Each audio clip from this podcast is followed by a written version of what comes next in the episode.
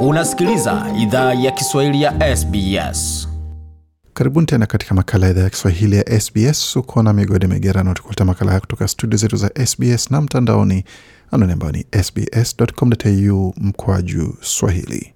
Makala leo tunazungumzia swala zima la wana Anzac ama wanajeshi wastaafu ama wale ambao wameshiriki katika jitihada za kulinda taifa letu la Australia, iwepo ni kwa njia moja ama nyingine. Makala haya yanazungumzia vita walivyopigana, kafara walizotoa, pamoja na changamoto ambazo walikabiliana nazo. Maelfu ya Australia walijumuika kutoa heshima zao kwa wanajeshi wastaafu katika ibada za alfajiri za siku ya Anzac, ambako viongozi wa nchi walitambua pia vita vya uhuru vya Ukraine.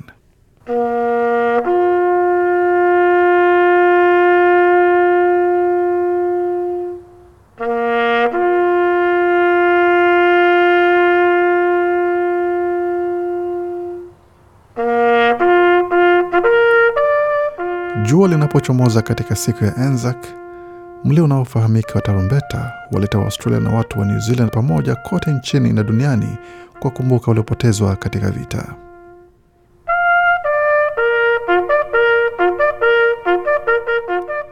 Ilikuwa miaka mia na saba iliyopita, Jumatatu tarehe 25 Aprili, wanajeshi wa Australia na New Zealand walipotua katika eneo la Gallipoli nchini Uturuki katika vita vya kwanza vya dunia.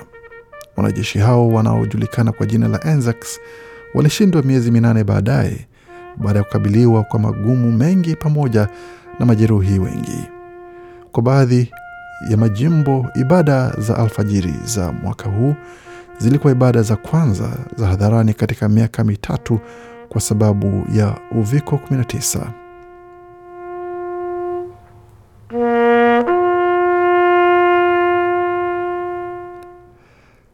Leo pia ni siku ya kwanza ya Anzac tangu wanajeshi wa Australia walipoondolewa Afghanistan. Andrew Lewis ni kasisi mkuu wa jeshi la wanamaji wa Australia. Aliongoza ibada ya alfajiri katika mji mkuu wa taifa Canberra. Alisema Waaustralia wana mengi ya kutolea shukrani katika siku hiyo maalum. We give thanks today for the peace and security we enjoy in this land. Nasema tunatoa shukrani leo kwa amani na usalama tunaofurahia nchini humu. Tunatoa shukrani kwa waliohudumia taifa letu.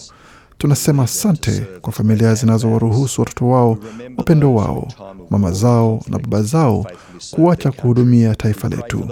Tunakumbuka wale ambao katika wakati wa vita na migogoro walihudumia nchi yao kwa uaminifu. Tunawaombea wale ambao upendo wao walilipa gharama kubwa kwa maisha yao ya kuhudumia Australia, wale waliopoteza maisha yao kutupa uhuru tunao leo. Mwaka huu pia unaadhimisha miaka 80 ya matukio muhimu kwa Australia wakati wa vita vya pili vya dunia vinavyojumuisha mashambulizi ya mabomu mjini Darwin, kushindwa kwa Singapore pamoja na kampeni ya Kokoda Truck dhidi ya wa majeshi ya Japan nchini Papua New Guinea. Siasa iliwekwa kando kwa siku hiyo na kampeni za uchaguzi mkuu wa shirikisho zilisitishwa. Waziri Mkuu Scott Morrison na naibu kiongozi wa upinzani Richard Marles walihudhuria ibada za alfajiri mjini Darwin. Kiongozi wa upinzani Anthony Albanese anajitenga kwa sasa nyumbani kwake baada ya kupatwa na uviko 19. Katika hotuba yake, Bwana Morrison alisema kuna uhusiano kati ya vile ambavyo alifanya zamani na kile ambacho watu wa Ukraine wanafanya kwa sasa.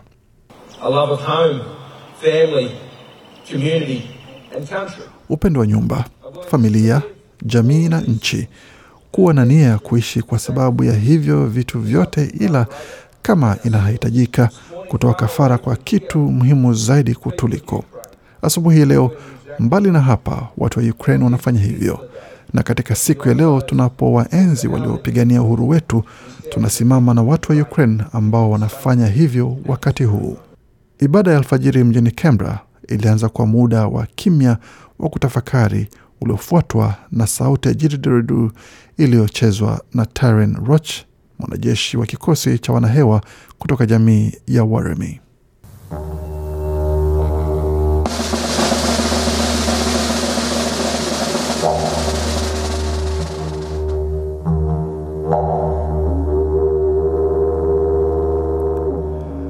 Mvua ya alfajiri haikuwazuia wakaaji wa Sydney kujumuika katika ibada ya alfajiri iliyoandaliwa katika Cenotaph ya Martin Place.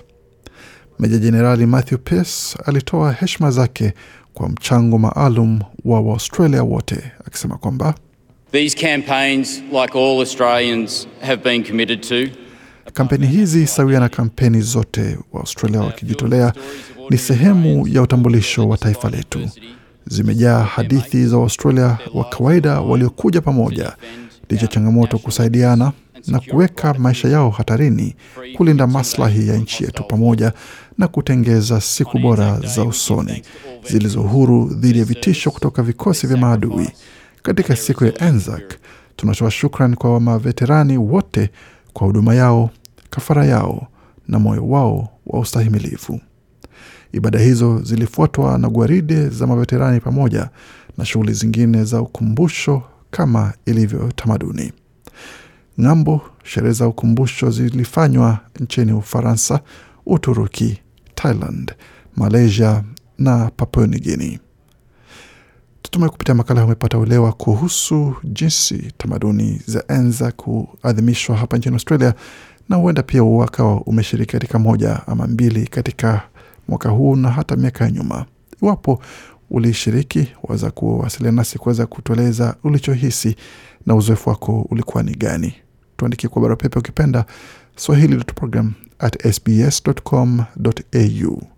Makala aliandaliwa na waandishi wetu Tina Quinn na Gode Migerano, na bila shaka unaweza ukayapata kwenye tovuti yetu anwani ambayo ni sbs.com.au mkwaju Swahili.